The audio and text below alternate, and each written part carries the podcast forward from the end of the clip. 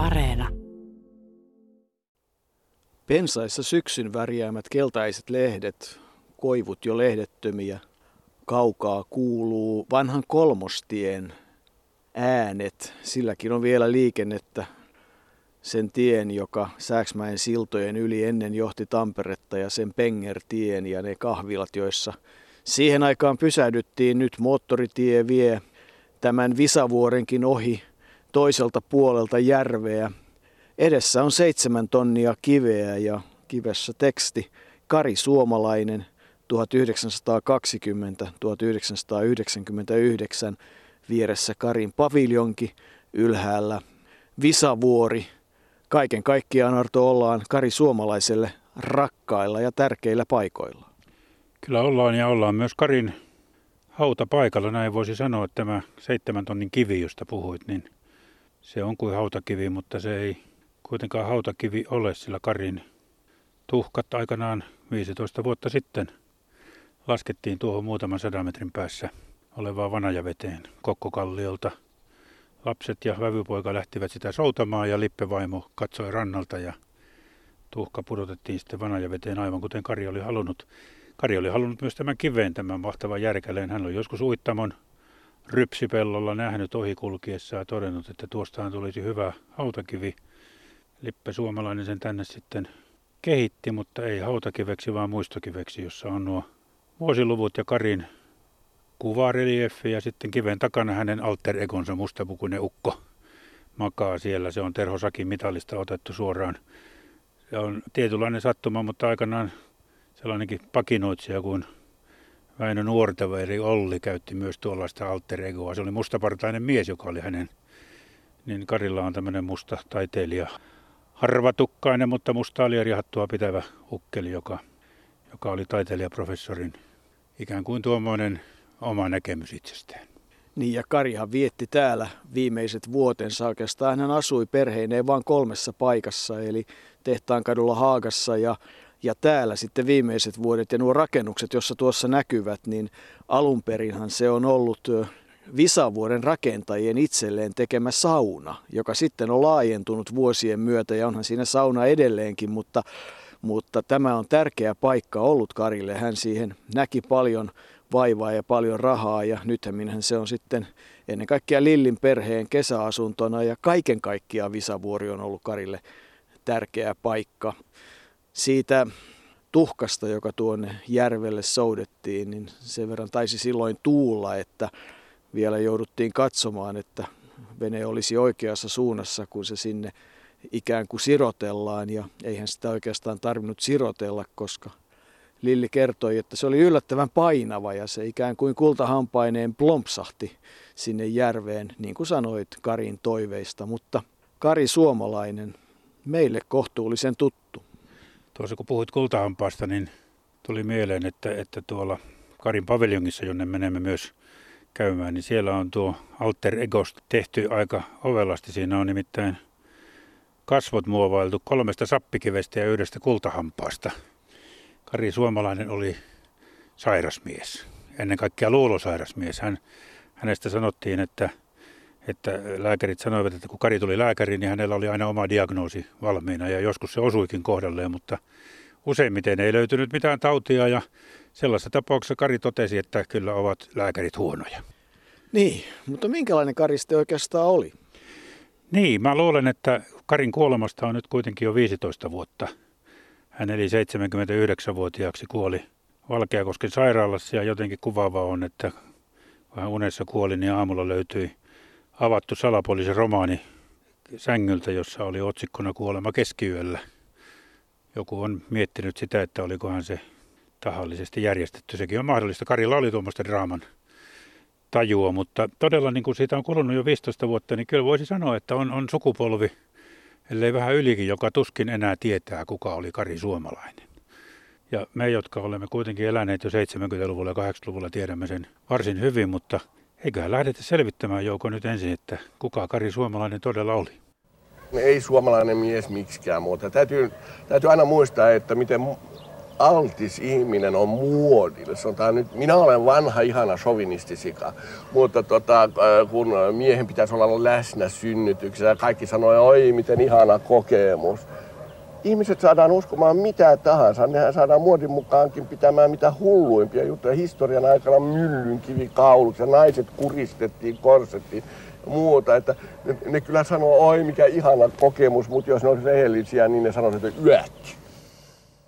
Niin, Kari Suomalainen, pilapiirtäjä, taiteilija, professori, pitkä mies, 186 senttinen, tintu, syntynyt 15.10.1920 Helsingissä ja menehtyi 10. elokuuta 1999 Valkeakoskella. Ei koskaan nähnyt 2000-lukua, ei kyllä erityisesti varmaan kaivannutkaan. Ei hän sinne kaivannut, mutta kun sanoit tuota, että syntynyt, niin Siihen syntymään riittyy semmoinen hauska tarina, kun hän itse useissa artikkeleissa ja muissakin totesi, että kun tuo syntymä tapahtui puoli kuusi aamulla, että, se oli, että sen jälkeen hän ei niin aikaisin hereillä ollutkaan. Toisaalta kun myöhemmin kuulemme hänen tyttärensä Lillin kertomuksia isästään, niin siinä kyllä todistetaan, että joskus noita heräämisiä oli jo vähän aikaisemminkin sitten varsinkin tuon viskijuoni yhteydessä tai siitä johtuen, mutta se nyt on tietysti sivuseikka. Kari Suomalainen syntyi, syntyi tuota, taiteilijaperheeseen. Hänen isoisänsä ennen kaikkea, kun ollaan täällä Visavuoressa, niin täytyy muistaa, oli Emil Wikström, tunnettu suomalainen kuvanveistäjä, jonka, jonka tekemisiä ovat muun muassa Snellmanin patsas tuolla Suomen Pankin edessä ja sitten Lyhdyn kantajat asemalla, Lönnruutin patsas ja jopa tuo graniittinen karhu kansallismuseo edessä. Hän oli tunnettu kuvanveistäjä ja Visavuoressa täällähän on näitä Wikströmin töitä sitten enemmänkin esillä. Ja, ja Kari ihaili isoisäänsä kovasti. Hänestä kerrotaan sitten kerran, kun Kari oli ollut, ollut Visavuoressa ja Oskari Jauhiainen oli siellä veistämässä Mikael Agrikolan patsasta, niin Kari oli ensimmäiseksi huomannut, että tuo, tuo peukaloha on ihan väärin, että jos se näin kannattelee kirjaa, niin peukalohan lähtee irti. Ja tuota, Wikström oli sitten muuttanut sitä ja Kari sai jälkeenpäin sitten aiheen sanoa, että, että minun peukaloni on ollut Agrikolan patsaa mallina. Hänen vanhempansa, mamma ja pappa, niin kuin sitten myöhemmin kutsuttiin, Yrjö Suomalainen, viulutaiteilija, paljon sairastellut, sitten min arvostelija, ja hänen äitinsä tanssitaiteilijaksi Kai Estel Wikströmiä, Emilin vanhinta tytärtä, joka monien sanojen mukaan oli aikamoinen flirtti, kutsuttiin.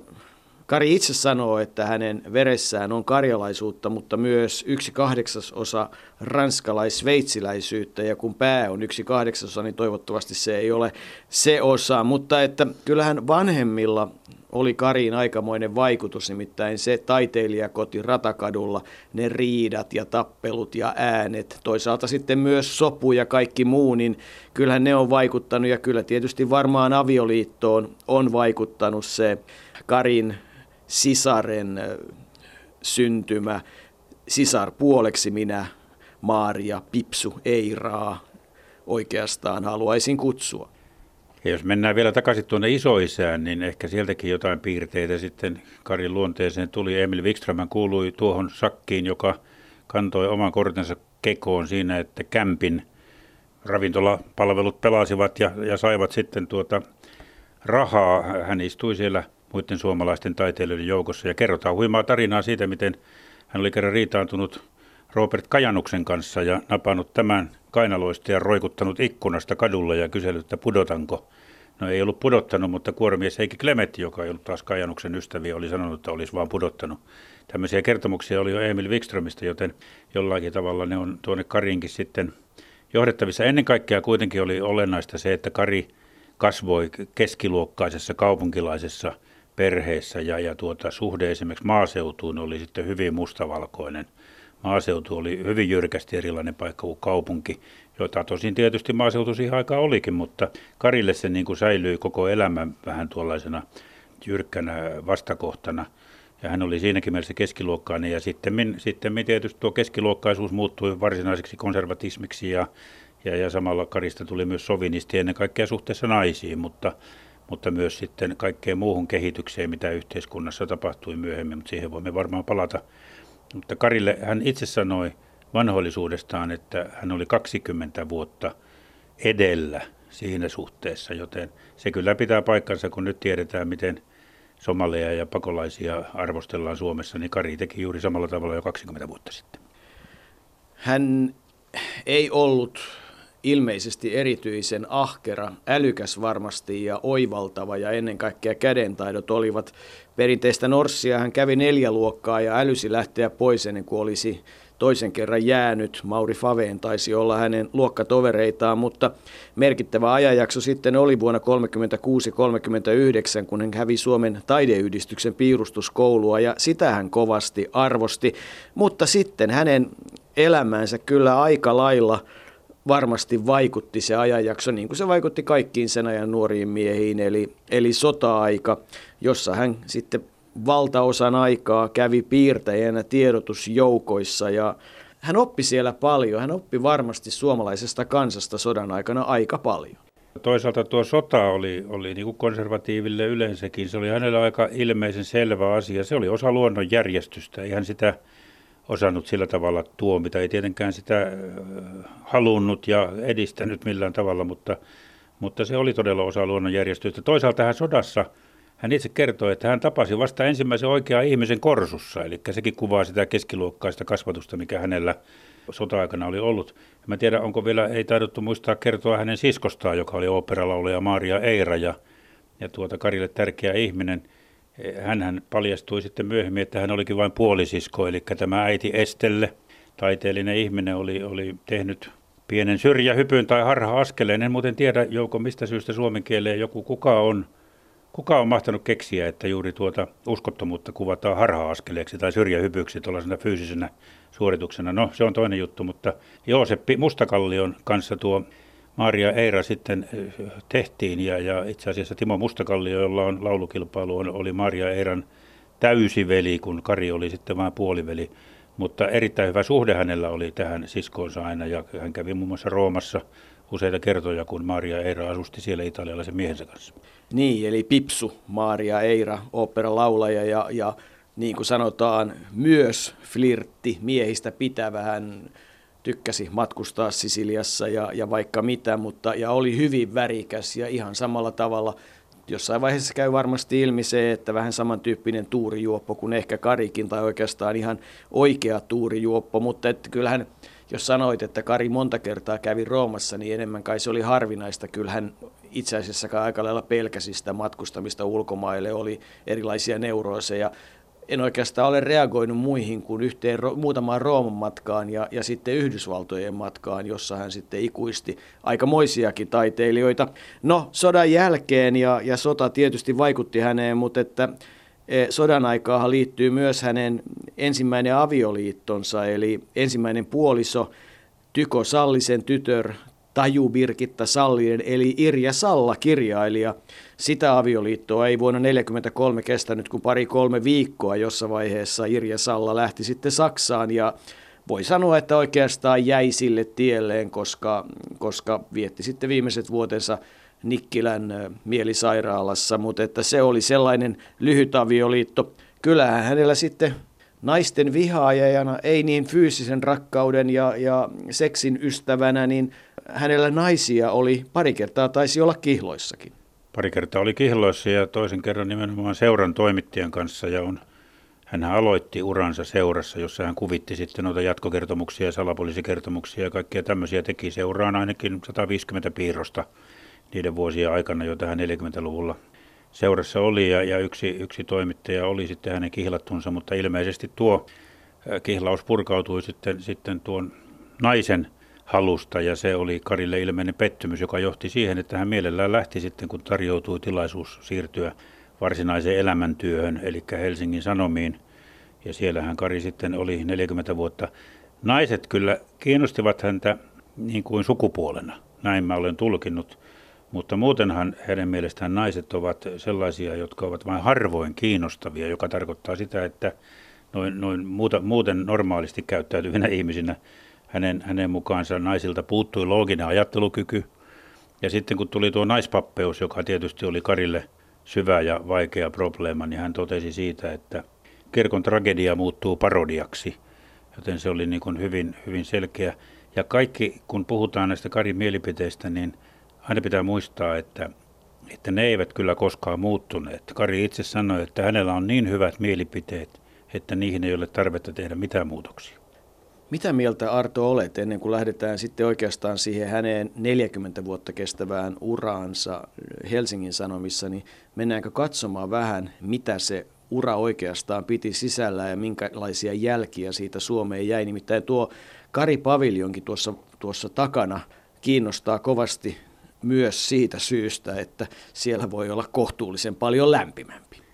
Ja siellä on muun muassa Kalevi Sorsan kravatti ja, ja Mauno Koiviston sukka. Koivistohan lähetti sukkaparin Karille, kun Kari piirsi kerran piirroksen kuultuaan tai luettuaan, että Tellervo Koivisto parsii Manun sukkia ja sen jälkeen hän tuota Manu oli saanut valtavan määrän sukkia kotiinsa lähetyksenä ja siitä sitten Manu lähetti Karillekin yhden parin ja se on näytillä tuolla paviljongissa. Lähdetään sinne. No tämän päivän piirros ei oikeastaan ole mikään kannanotto. Siinä todetaan niin kuin tilanne eräiden kannalta. Ja tuota, mutta muuten mä piirrän kyllä niin kuin pelkästään omaan konttoon. Että, jos sä tarkoitat sitä, että kenen leipää syöt sen laulu ja laulat, niin mä en ole 30 vuoteen päässyt oikein selville, mikä, mikä mun työnantajani laulu on. Että kyllä mä omalla äänelläni laulan ja omia lauluja. Että kyllä mä tietysti neuvottelen aina, koska ei ole ihan samaa, mitä me painetaan. Vastuu ei ole yksinomaan minun.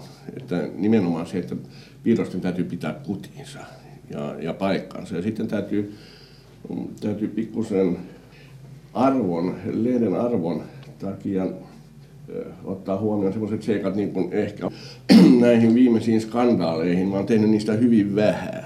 Se johtuu siitä, että ei vielä ole näyttöä. Joten se olisi sellaista räkyttämistä ja se, se ei oikein, tota, me ollaan neuvoteltu siitä, että odotetaan ja katsotaan. Ja sitten, tämä on niin kuin kissa kolos, hiiren kolon vieressä, että sitten kun kuono näkyy, niin täytyy ottaa huomioon sekin vielä, että yleisö odottaa ja ihmetteltä miksei tuo tee tästä. Ne on kai ihmetellen nyt jo. Kyllähän Visavuori on ehdottomasti tutustumisen arvoinen paikka, mutta niin on tämä Karin paviljonkin. Äänimaisema on pikkusen muuttunut, hiukan kaikuu, mutta kyllähän täällä tälläkin hetkellä näyttelyssä saa oivan kuvan Karin töistä aina alkuajoista ihan viimeisiin vuosiin saakka. Ja onhan tuossa kolme hänen omaa suosikkiaan, Arto. Niin, täällä kaiken kajun keskellä, niin noihin, noi, noi kuvat tietysti kiinnittävät huomiota heti ensimmäiseksi, eikä vähiten siksi, että Kari vanhoilla päivillään saa itse valita, mitkä ovat kolme hänen suosikkiaan, ja hän valitsi aika yllättävästi kaksi, jotka on jo 1950-luvulta, ja sitten yksi, joka ei ole millään tavalla pilapiirros – Kari itsehän käytti aina piirroksistaan nimitystä päivän piirros. Hän ei puhunut pilapiirroksista, vaan päivän piirroksista. Mutta tuo yksi on vuodelta 1972 ja liittyy Münchenin olympiakisojen verilöylyyn. Siinä Kari on sitten nä- näkemyksensä laittanut piirroksen muodossa, joka ei ole oikeastaan piirroskaan, se on vähän melkein kuin valokuva. Tumma tausta, jossa näkyy sitten soihtua kantava juoksija – näkyy vaan se soihtu ja sitten rinnassa ovat olympiarenkaat. Se on vahva kannanotto mustalle syyskuulle. Ne kaksi muuta pilapiirrosta ovat aika ovelia. Vuonna 1954 hän oli tavannut Tarmo Mannin keskellä joulukadun kiireitä ja todennut Mannille, että, että tuota kaiken tämän kulutusjuhlan keskellä, niin mitähän jos hän piirtäisi joulukadulle Jeesuksen. Johon Tarmo Manni oli sanonut, että et uskalla. Ja Kari oli sanonut, että no katso seuraavan päivän lehdestä ja niin hän piirsi Jeesuksen joulukadulle ja sitä pidetään hänen kenties tunnetuimpana piirroksenaan. Ja sitten toinen liittyy myöskin uskontoon. Vuotta myöhemmin oli radiossa keskustelu siitä, onko Jumalaa olemassa ja Kari piirsi siitä innostuneena kuvan, jossa keskustelijat ovat innokkaina pöydän ääressä miettimässä sitä, onko sitä olemassa, mutta siinä piirroksessa näkyy, miten Jumala ikään kuin katselee taustalta ja on pannut kätensä alas ja siinä kädessä istuvat nuo keskustelijat. Ja se oli kolmas näistä Karin omista suosikeista aika, aika erikoista, kun tietää, miten paljon erilaisia piirroksia hän on kuitenkin elämänsä aikana tehnyt. Niin ja siinä tulee tietysti yksi hänen luonteenpiirteensäkin esiin, eli se, että hänelle uskonto oli hyvin vahva asia ja, ja siirtyminen roomalaiskatoliseen uskoonkin oikeastaan perustui siihen, että hän koki, että kirkosta, nimenomaan luterilaista kirkosta, oli enemmän tullut sosiaalitoimisto ja se hengellinen ja se, se tavallaan se kirkon sanoma ja hengellisyys oli karissu. Ja samalla tavalla hän sitten jossain vaiheessa hermostui siihen, että, että roomalaiskatolisuus ja katolisuus muuttui Suomessa suomenkieliseksi ja, ja muutettiin niin, että esimerkiksi pappi puhui kansaan päin. Hän koki, että nämä vanhat arvot olisi pitänyt säilyttää ja, ja sen olisi pitänyt pysyä siinä vanhassa mallissa ja riitautui sitten loppuaikana myös tavallaan uuden kirkkonsa kanssa, mutta kyllähän täällä töitä on kuvittajana jo 40-luvulla, niin kuin on todettu. Ja, ja sitten kun ajatellaan vaikka 70-lukua, niin aina tietysti ajankohtaista on keskustelu jääkiekosta. Herra isä, eikö hyö voi jokainen hankkia itsellään omaa kiekkoa, ettei tarvitse tuosta yhdestä tapella, sanoa mummo katsellessaan televisiossa kauheata taistelua. Ja, ja tietysti politiikka luonnollisesti värittyy kaikkiin piirroksiin. Karin alter ego tulee vahvasti esiin ja kyllähän tietysti selvästi tässäkin näyttelyssä eri vuosikymmeniltä näkyy se, että, että Urho Kaleva Kekkonen oli, oli oikeastaan kultakaivos, vaikka hän sen sitten menettikin siinä vaiheessa, kun Kekkonen valituksi tuli. Politiikka oli tietysti tärkeä osa Karin piirroksia. Häntähän on joskus kuvattu poliittiseksi pilapiirtäjäksi, mutta niin kuin itse sanoit tuossa, tuo jääkiekkoon liittyvä varmaankin on ollut silloin joku turnaus käynnissä, koska se on marraskuussa 1971 piirretty. Ja kyllä hän etsi sitten aiheita, ei politiikkakaan mikään täydellinen kaivos ollut tai kaivo ollut hänelle. Kyllä joutui näitä vitsejä ja muita etsimään muualtakin. Siinä on muun muassa Hiski, vanha kohtalaisen roteva isäntä istuu pirtissä ja vaimo siellä takana sitten huutaa, että hyi Hiski jolloin toisessa kuvassa Hiski toteaa, että älähän nyt, että se on pakkanen, joka paukkuu.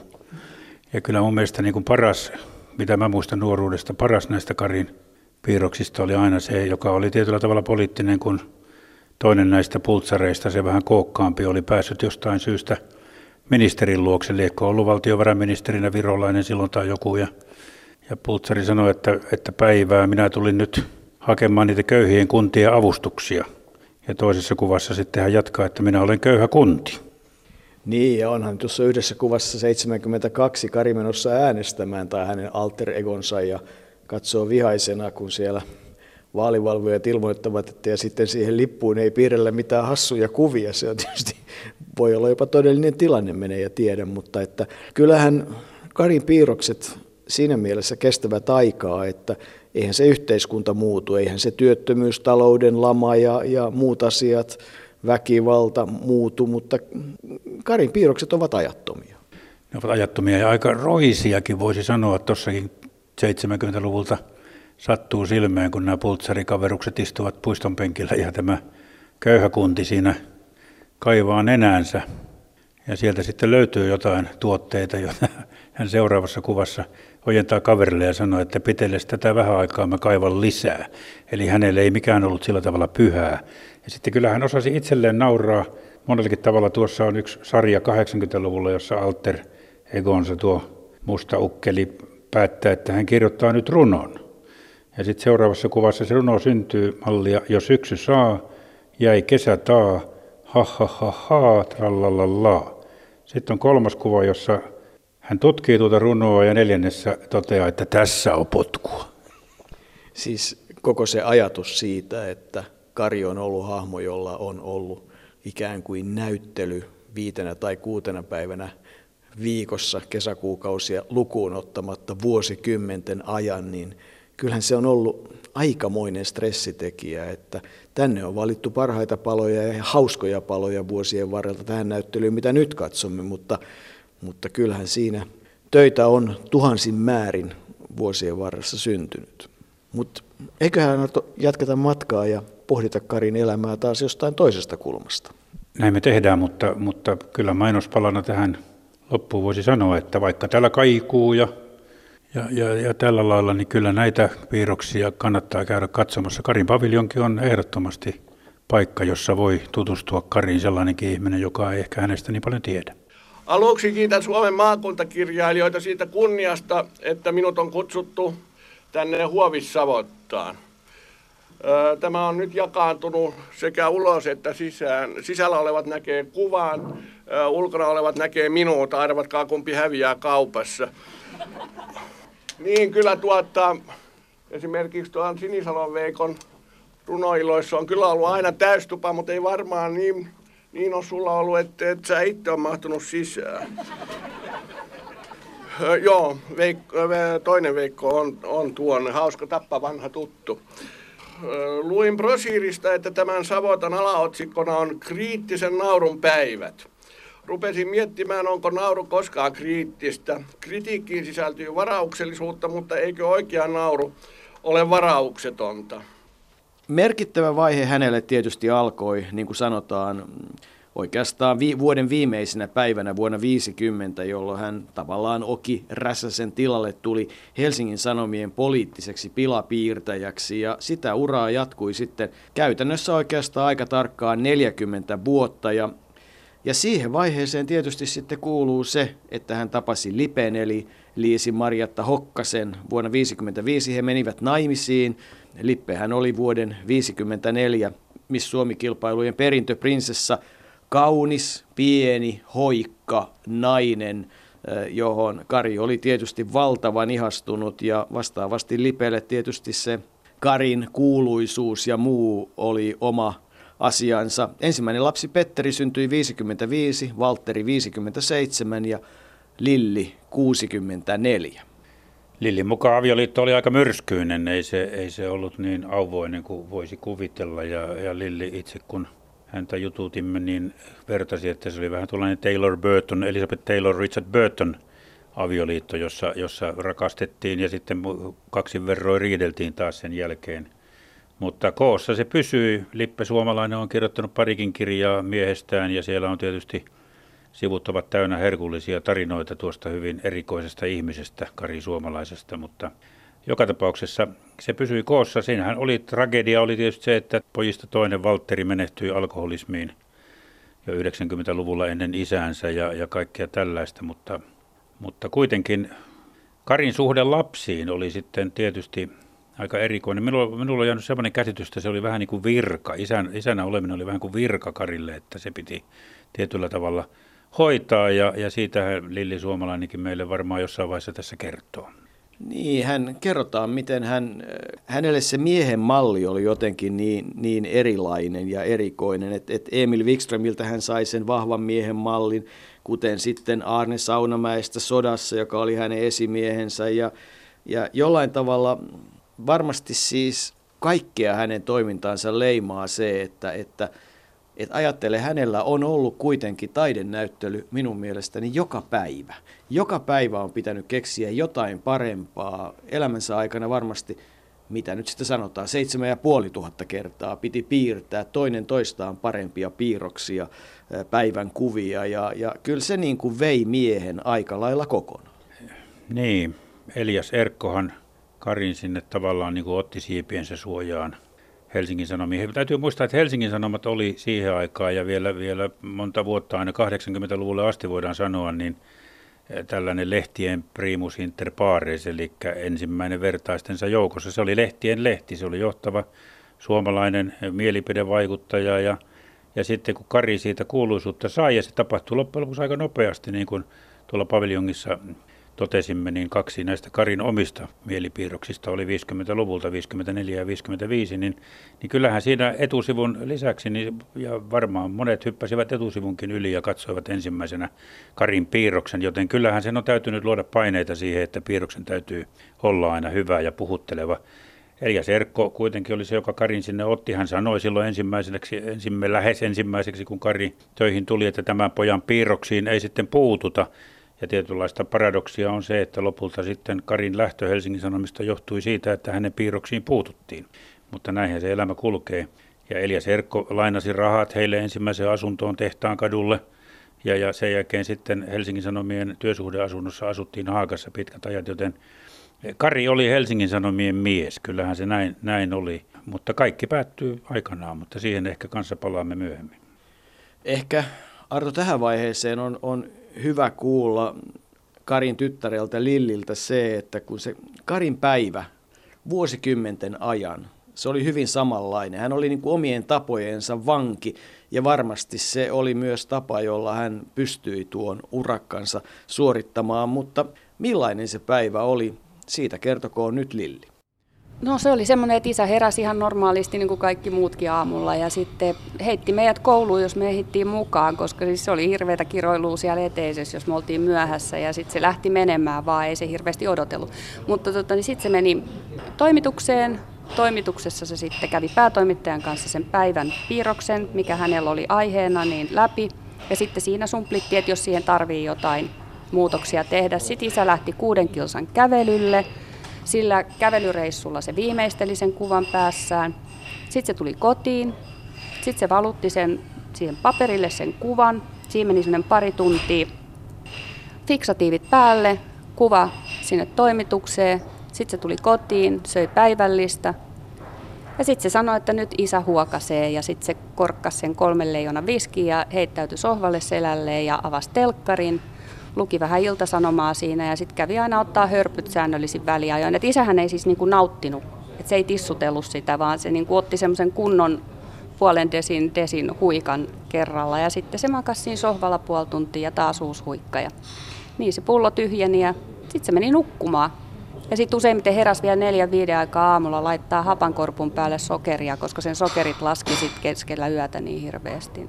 Mutta ei ollut koskaan kankkusta eikä mitään. Et seuraavana aamuna pystyin taas ja, ja se oli niin kuin siinä sohvalla maatessa sen seuraavan päivän aiheen sitten muokannut päässä. Ja tätä jatkuu niin kuin vuodesta toiseen, päivästä toiseen, eli, eli hänellä oli taidenäyttely käytännössä joka päivä. Joo, joka ikinen päivä piti olla niin kuin uusi idea, joka oli vähintään yhtä hyvä kuin se edellinen idea, ellei sitten mieluummin parempi tietysti. Ja sitten ne illat, niin ne mielialat tietysti riippuu vähän siitä, että, että kuinka helposti se aihe tuli. Että jos ei tullutkaan aihetta eikä keksinyt mitään, niin siitä alkoi pikkasen tulla paniikki. Ja sitten tietysti niin kuin varmaan se alkoholi siinä ja kaikki muu, niin, niin se moodi ei nyt ollut paras mahdollinen, mutta tota, niin useimmiten kyllä et se rutiini varmaan myöskin teki sen, että, että se, kon, se koneisto niin kuin siellä nupissa kävi niin kovilla kierroksilla, että koko ajan niin kuin nappas sillä ilmasta semmoisia juttuja, joita saattaa käyttää hyväkseen siinä kuvassa sitten. Mutta hänellä oli hyvin tärkeää tämä rutiini. Oliko se esimerkiksi se kuuden kilometrin kävely, oliko se aina sama reitti? Oli ja se oli aina samaan aikaan. Että ihmiset hän on sanonut mulle, että ne tarkisti kellonsa sen mukaan, että missä se kari menee milloinkin. Et, ja sitten kun se ei huomannut ketään, kun se niin kuin käveli vaan ohi, että vaikka tuli tuttuja vastaan, niin sitten kun sillä oli vielä se tortikollis, joka veti pään vähän vinoon, niin ei se huomannut ketään. Että se käveli vaan ihmisten ohi kylmän rauhallisesti ja, ja sitten sano, jos joku sanoi, että oli tullut vastaan, niin sitten isä sanoi, että ei pidä loukkaantua, että hän on vaan niin ajatuksissaan. No, tämä sen luomisprosessi, sanoit jossain vaiheessa, kun juteltiin, että hänellä oli ikään kuin resepti. Mitä tarkoitat? No siis se oli, ainakin tämä on mun näkemykseni, että se oli se periaatteessa sama kombo koko ajan. Että otettiin joku arjesta tuttu asia ihmisille, joku ihan jokapäiväinen juttu, ja, tai sitten joku trendi tai mitä nyt olikaan ilmassa, niin, niin semmoinen. Ja sitten otettiin se poliittinen tapahtuma ja yhdistettiin nämä kaksi. Niin siitä tulee niin kuin ihan hysteerinen yhdistelmä sitten. Ja tämä kaikki tapahtui niin kuin tavallaan aina vuorokauden aikaan saman rytmin kautta riippumatta, mm, että hän kävi esimerkiksi työpaikalla kaksi kertaa päivässä. Joo, siis oli siinä jotain vaihteluja sillä, että jossain vaiheessa Fajalla oli studio Tehtaan kadulla, joka oli siis mun äidin ja isän ensimmäinen asunto. Et joskus isä yritti tämmöistä niin kuin studiotyöskentelyä, mutta sitten enemmän ja enemmän se oli siellä kotona Haagassa Helsingin Sanomien työsuhdeasunnossa, ja tota, niin piirsi siellä hirveän tupakan savun keskellä sitten. Et kun oven avasi, niin ei näkynyt mitään muuta kuin semmoista niin kuin savua ja usvaa. Ja sikari päälle siihen vielä sitten. Et voit kuvitella, kun oli koko lattia matot ja, ja seinäkankaat ja kaikki, niin, niin siellä oli siis se, se tupakan savu oli ihan järjetön. Mutta hän oli erityisesti koti-ihminen, eli, eli koti ja sohva oli hirveän tärkeä paikka yhtä lailla kuin sitten Sääksmäki ja Visavuoren alue. Joo, isä viihtyi kotona ja, ja oli siellä niin paljon kuin mahdollista. Se oli ihan painajainen isälle lähteä mihinkään kyläilemään. Ja itsenäisyyspäivän juhlistakin se jäi kerran pois, kun frakin liivi ei mennyt kiinni, niin sitten se vaan sanoi, että minä en lähde mihinkään. Et kaikki tämmöiset niin julkiset tapahtumat ja muut niin oli, oli ihan yhtä painajaista sille. Ja ei se niihin mielellään lähtenyt.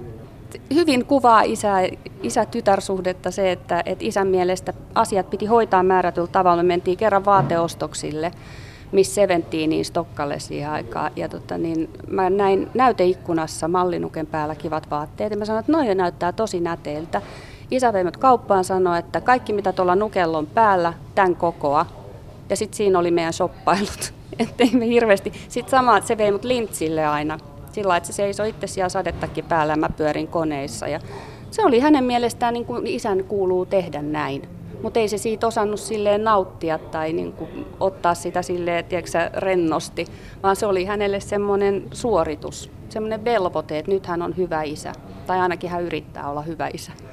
Kari Suomalainen oli siis perheen isä ja kantoi todella kovasti huolta siitä, että hän, hän koki, että hänen pitää elättää perheensä ja hänellä oli niitä omia mystisiä tapojaan, ei vakuutuksia. Hän totesi että todella, että, että mm, hänellä on rahaa maksaa se lääkäri ja, ja muuta vastaavaa, jos tarvitaan. Jos hän on kuollut, niin mihin sitä rahaa sitten oikeastaan tarvitaan. Että autovakuutus oli varmaan pakko olla ja kotivakuutus. Ja kyllähän Karilla siis valtava määrä oli erilaisia tapoja, mutta tietysti myös se, että hänen elintapansa olivat kyllä todella niin kummallisia ja tupakalla oli iso merkitys aina siihen asti, kun hän lopetti sitten kerrasta polttamisen, kun hänellä todettiin astma, mutta hän itse on sanonut, että kuvan piirtäminen vaatii viisi savuketta ja sikarin. Ja kyllähän se todella se savu on täytynyt olla aikamoinen, mutta että hän on palkittu. Kari on palkittu moneen kertaan. Suomen Kuvalehden journalistipalkinto vuonna 1982 kiitollisena tunnustuksena suomalaisen suhteellisuuden tajun lahjomattomalla perustuvaan naurun mestarille ja 20 000 markkaa rahaa, mitä Kari suuresti arvosti.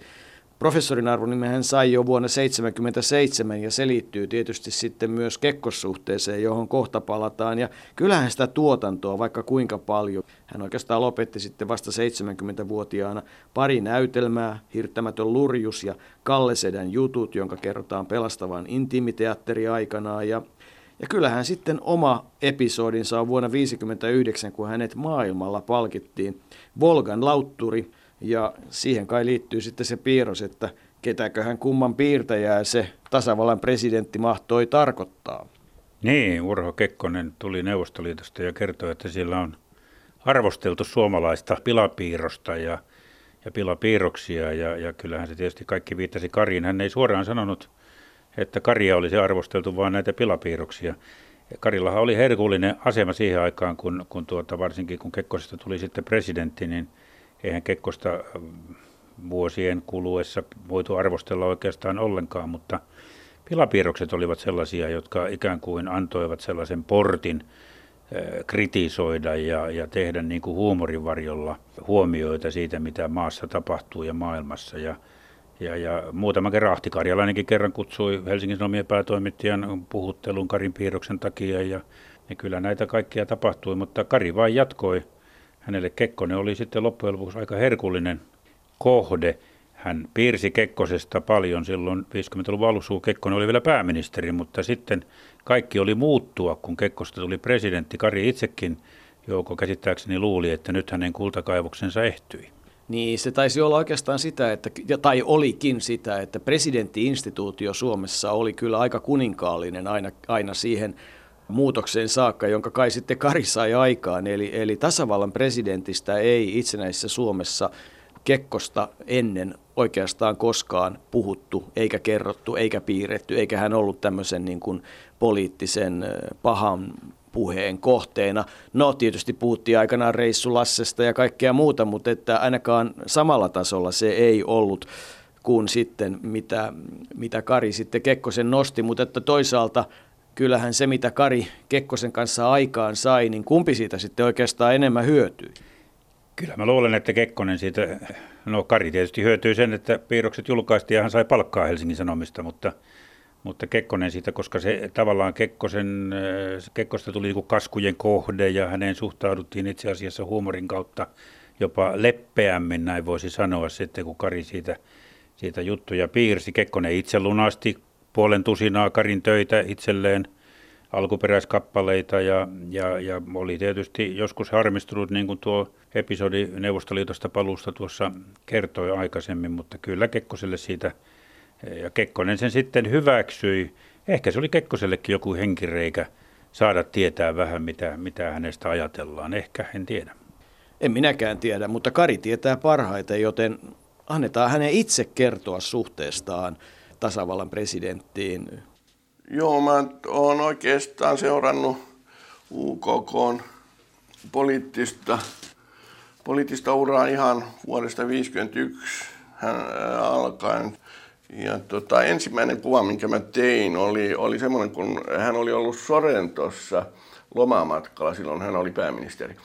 Ja tuota, mä piirsin kuvan, missä hän on tullut kotiin ja kuulee, kuulee sitten radiosta opposition toivellevyn, että palajat takaisin Sorrentohon. Sitä siihen aikaan Benjamin Osili lauloi kovasti. Täytyy muistaa, että niinä aikoina Kekkonen oli hyvin kiistan alainen henkilö. Samoin niin kuin meidän ulkopoliittinen linja ei ollut ollenkaan niin selvä. Nykyään sitä pidetään itsestään selvänä. Mutta tota, silloin oli vähän, vähän tuosta suunnasta kiista, että mikä valitaan. Ja, ja hänellä oli sitten oma linjansa. Hänellä on ominaista, että hän hän herättää ärtymystä. Hänellä on aivan ihmeellinen lahja siis herättää vastustusta ja ärtymystä, mutta sitten hänellä oli myöskin lahja niin tehdä sitä vastustuksesta selvää. Hyvin tyypillistä sille ajalle muuten ja tuommoiselle vastustukselle ja mielialoille oli sitten tämä semmoinen piirros, missä, missä tuota, UKK on parvekkeella tukijoittensa kanssa ja alhaalla muun muassa SAK on joukot ja retuutetaan ulos ja, ja, ja tuota, tekstinä on sitten, että eläköön Kekkoslovakian kansantasavalta. Tämä tekstikin kuvaa, kuvaa noita ristiriitaisia aikoja. Ulkonaisesti mä en oikeastaan ole muuttanut urkihahmoa ollenkaan sen takia, että ihmiset tottuu piirroksessa näkemään hänet määrätynlaisena, aivan niin kuin muutkin poliitikot. Mä en ole niitä, niitä paljon muuttanut, koska ihmiset assosioi, ne, ne on aivan niin kuin sarjakuvahahmoja. Aikanaan mua itseäni, niin kuin monia muita, niin juuri toi kyynärpäähomma pikkusin ärsytti, mutta vanhemmiten mä oon alkanut ymmärtää, että se on usein ollut ainoa mahdollisuus. Sen takia, että jos rupeaa kuuntelemaan jokaista tässä maassa, jokaisella on oma mielipide ja kun katselee sitä poliittista riitelyä ja hänen vetoa, ei siitä mitään tule, vaan se, se, se on, Urkki on ottanut semmoisen, tyylin, että, että asia pannaan nyt menemään tällä tavalla niin kuin minä sanon. Ja tuntuu, että kansa, kansa tykkää siitä. No tietysti siinä on se varjopuoli, että että jos mikään asia ei mene ilman UKK suostumista tai se kaatuu hänen, hänen kielteisen asenteensa, niin sitten voidaan keskustella siitä, että missä suhteessa se on demokratiaa, mutta, mutta en mä tiedä, demokratiastakin on niin monia muunnoksia. Mutta suoraan sanoen, niin UKK tarjosi kapulaa käteen. Jossakin puheessa hän saattoi kehottaa harrastamaan ruumiin liikuntaa, jolloin mä piirsin hiskikutiaisen, joka sanoi epäluulosena, että seuraavassa puheessa se varmaan käskee peseen hampaat.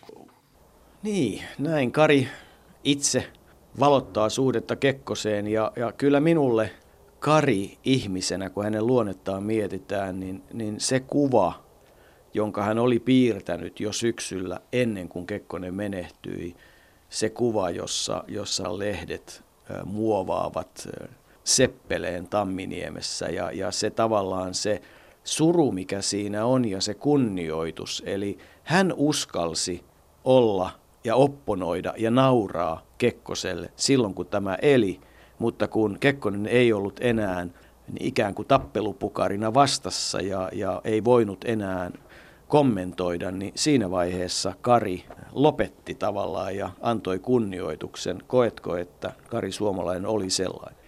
Kari Suomalainen sanoi itse hyvin, mistä on kysymys. Eli silloin kun Kekkonen kuoli, niin sen jälkeen yhä vieläkin arvostelu Kekkosta kohtaan, jokainen meistä siihen on omalla tavallaan syyllistynyt, jos syyllistymisestä voidaan puhua, mutta joka tapauksessa lisääntyi.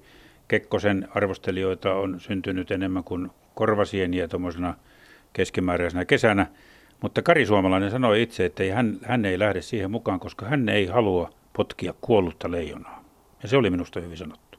Ja se tietysti monella tavalla kuvaa häntä muutenkin. Monessa paikassa tulee esille se, mitä Lilli kertoi ja mitä muut ovat kertoneet, että, että hän niin kuin korosti sitä, että niitä ihmisiä, jotka kohtaat, kun menet ylös, niin niitä kohtaat myös kun tulet alas ja, ja, ja muutenkin se, että tietynlainen kunnioitus, mutta toisaalta hän oli sillä lailla realisti, kun puhui siitä oppimisesta, että hän myönsi oppineensa plagioimalla ulkomaalaisia taiteilijoita, jonka kaikkien pitäisi myöntää, koska eihän, eihän luomisprosessi voi olla oikeastaan mitään muuta kuin sitä, että oppii siitä, mitä on muualla nähnyt ja osaa sitä soveltaa. Hänen tyylinsä sitten kehittyi semmoiseen yksinkertaisiin ja pelkistettyyn suuntaan ja ja yksi hyvä lause, joka jossakin artikkelissa mainittiin, oli se, että kun, kun monesti pilapiirroksen alla on kymmenen riviä tekstiä, jossa kuvataan, mitä siinä on, niin Karin piirroksia, niitä ei kerrassaan tarvinnut selittää, mutta että kyllähän se kaiken kaikkiaan on aikamoinen episodi, miten hänen uransa sitten Helsingin Sanomissa loppui. Minua on askarruttanut se, että oliko hän jo valmis luopumaan ja taas sitten äksynä ihmisenä niin halusikin tämmöisen värikkään lopun uralle. Niin oikeastaan voitaisiin lähteä jo siitä, siitä, siitä Kekkosen ajasta, jolloin Kekkonen luopui presidentin virasta, eli, eli oli vielä toki olemassa, mutta silloin jo sanottiin, että Karilta saattaa nyt loppua jyty, kun Kekkoselta loppuu veto. Ja kyllähän se 80-luku oli se selvä niin kuin tämmöinen muutoksen aika. Silloin Helsingin Sanomat alkoi olla jo eri linjoilla kuin Kari, joka oli kuitenkin pitänyt tiukasti kiinni omista mielipiteistään. Tuli en, entistä enemmän Helsingin Sanomat alkoi kiinnittää oikeu, ihmisoikeuksiin huomiota, rotujen samankaltaisuuteen, samanarvoisuuteen, pakolaisiin, kansainvälisyyteen, Euroopan unionin keskustelu alkoi silloin, tasa-arvoa esitettiin. Ja Karin maailmankatsomukseen nämä asiat eivät sillä tavalla sisältyneet ja se alkoi niin kuin tuo kehitys muuttua, tai oikeastaan kehitys alkoi mennä Karin yli. Kari alkoi jäädä siinä omassa jääräpäisyydessään jälkeen. Hän sanoi sitä, että ei, hän tosin kävi siellä kuuden kilometrin kävelyllä aina ennen piirrosta, mutta hän joskus sanoi, että ulos meneminen yleensä on vaikeaa, koska pelkään, että ajatukseni karkaavat.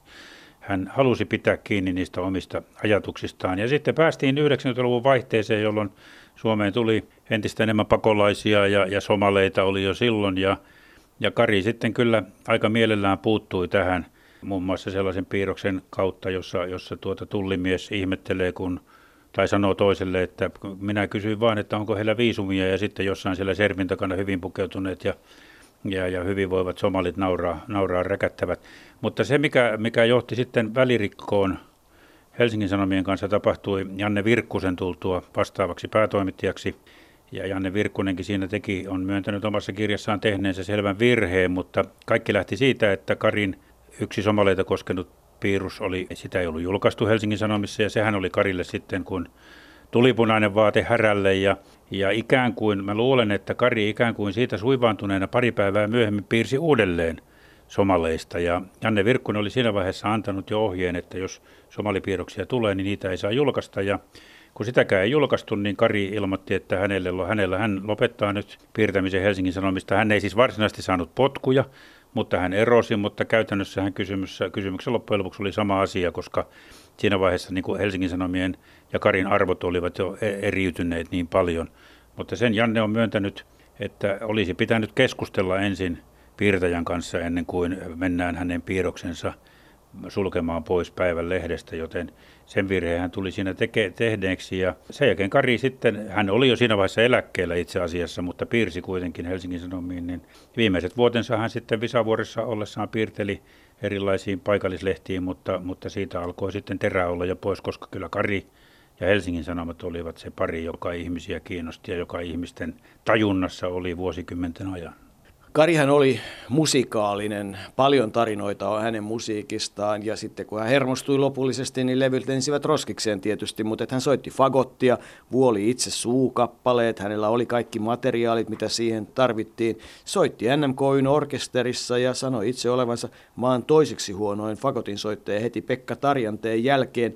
Sävelsi vanhoilla päivillään vielä oopperaa ja, ja kyllähän hänestä kerrotaan. Ja Lilli kertoo, että – että hän oli myös Solmu Mäkelän lainausmerkeissä opissa.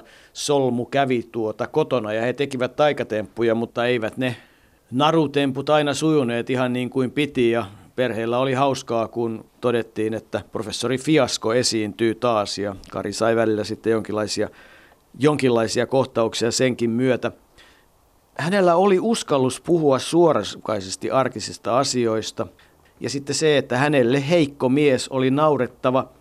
Kaikki puolueet saivat hänestä osansa.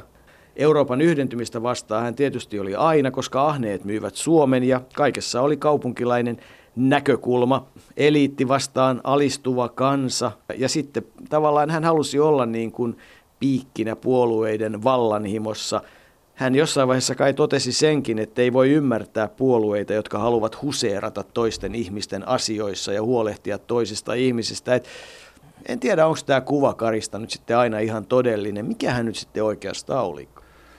No ainakin hän oli luulosairas, jos, jos siitä puhutaan. Ehkä, ehkä se luulosairaus sitten esiintyi monessa muussakin tasossa kuin pelkästään tuossa varsinaisessa sairauksessa. Tytär Lilli, joka on nykyisin siis sukunimeltään Öl, on sanonut, että, että jos isällä ei ollut flunssaa, niin oli ainakin piiloflunssa, ja jos ei löytynyt syöpää, niin ainakin piilosyöpä. Mutta toisaalta sitten, jos, jos tuli vakavampi diagnoosi, niin hän oli sitä mieltä, että ei hänessä mitään vikaa ole. Että hän, hän osasi niin kuin kääntää asiat toisella tavalla – saadessaan tuon vuonna 1982 tuon journalistipalkinnon, Suomen Kuvalehden journalistipalkinnon, Kari itse sanoi, että olen luulosairas ja saatan pelätä kuollakseni näppylää kämmenselässä. Mutta toisaalta tiedän pelon mekaniikan ja mikä auttaa häntä suhteuttamaan asioita. Ilmeisesti tämä luulosairauskin oli sitten hänen tapansa jotenkin edetä sillä tavalla, että hän, hän tiesi missä mennään. En tiedä, sitä on vaikea tulkita, mutta tuo pelon mekaniikan tunteminen ja asioiden suhteuttaminen luulosairauden kautta, niin jotenkin se liittyy vahvasti hänen näkemyksensä siitä, miten ihmisen elämän tulee edetä. Karin suhde sotaan, sodan kokeneena oli mielenkiintoinen, koska hän sitten myös monesti korosti sitä, että ihmiskunta tarvitsisi aina tasaisin väliajoin sotaa ja jossain taisi sanoa, että kiitti atomipommia siitä, että se niin kuin ainakin joksikuksi aikaa laittoi ihmiset oikeasti miettimään sitä sodan kauheutta. Että et kyllä hänellä niin kuin hänellä oli paljon ajatuksia ja kyllä hän, kun puhutaan hänestä pilapiirtäjänä, niin ei se kyllä oikein istu. Kyllähän minulle on, on erityisesti taiteilija, taitava, oivaltava kynän käyttäjä muutaman viivan myötä, joka kyllä on uppoutunut meihin suomalaisia aika syvälle.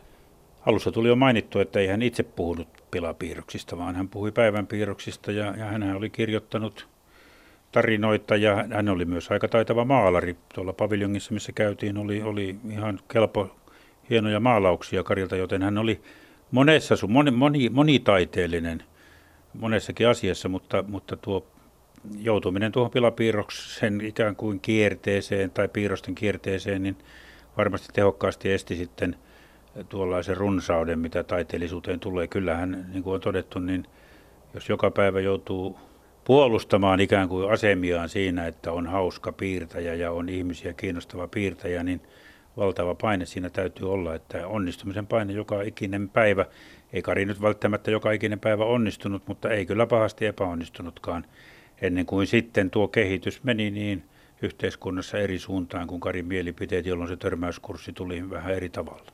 Mutta Arto, on häneen ollut mielenkiintoista tällä tavalla tutustua ja kyllä minä ajattelin tulla tänne Visavuoreen vielä toisenkin kerran. Joo, tänne on tuota, kiva tulla ja katsoa ja, ja ei tuo pääsymaksukaan kovin iso ole, koska minäkin olen köyhä kunti.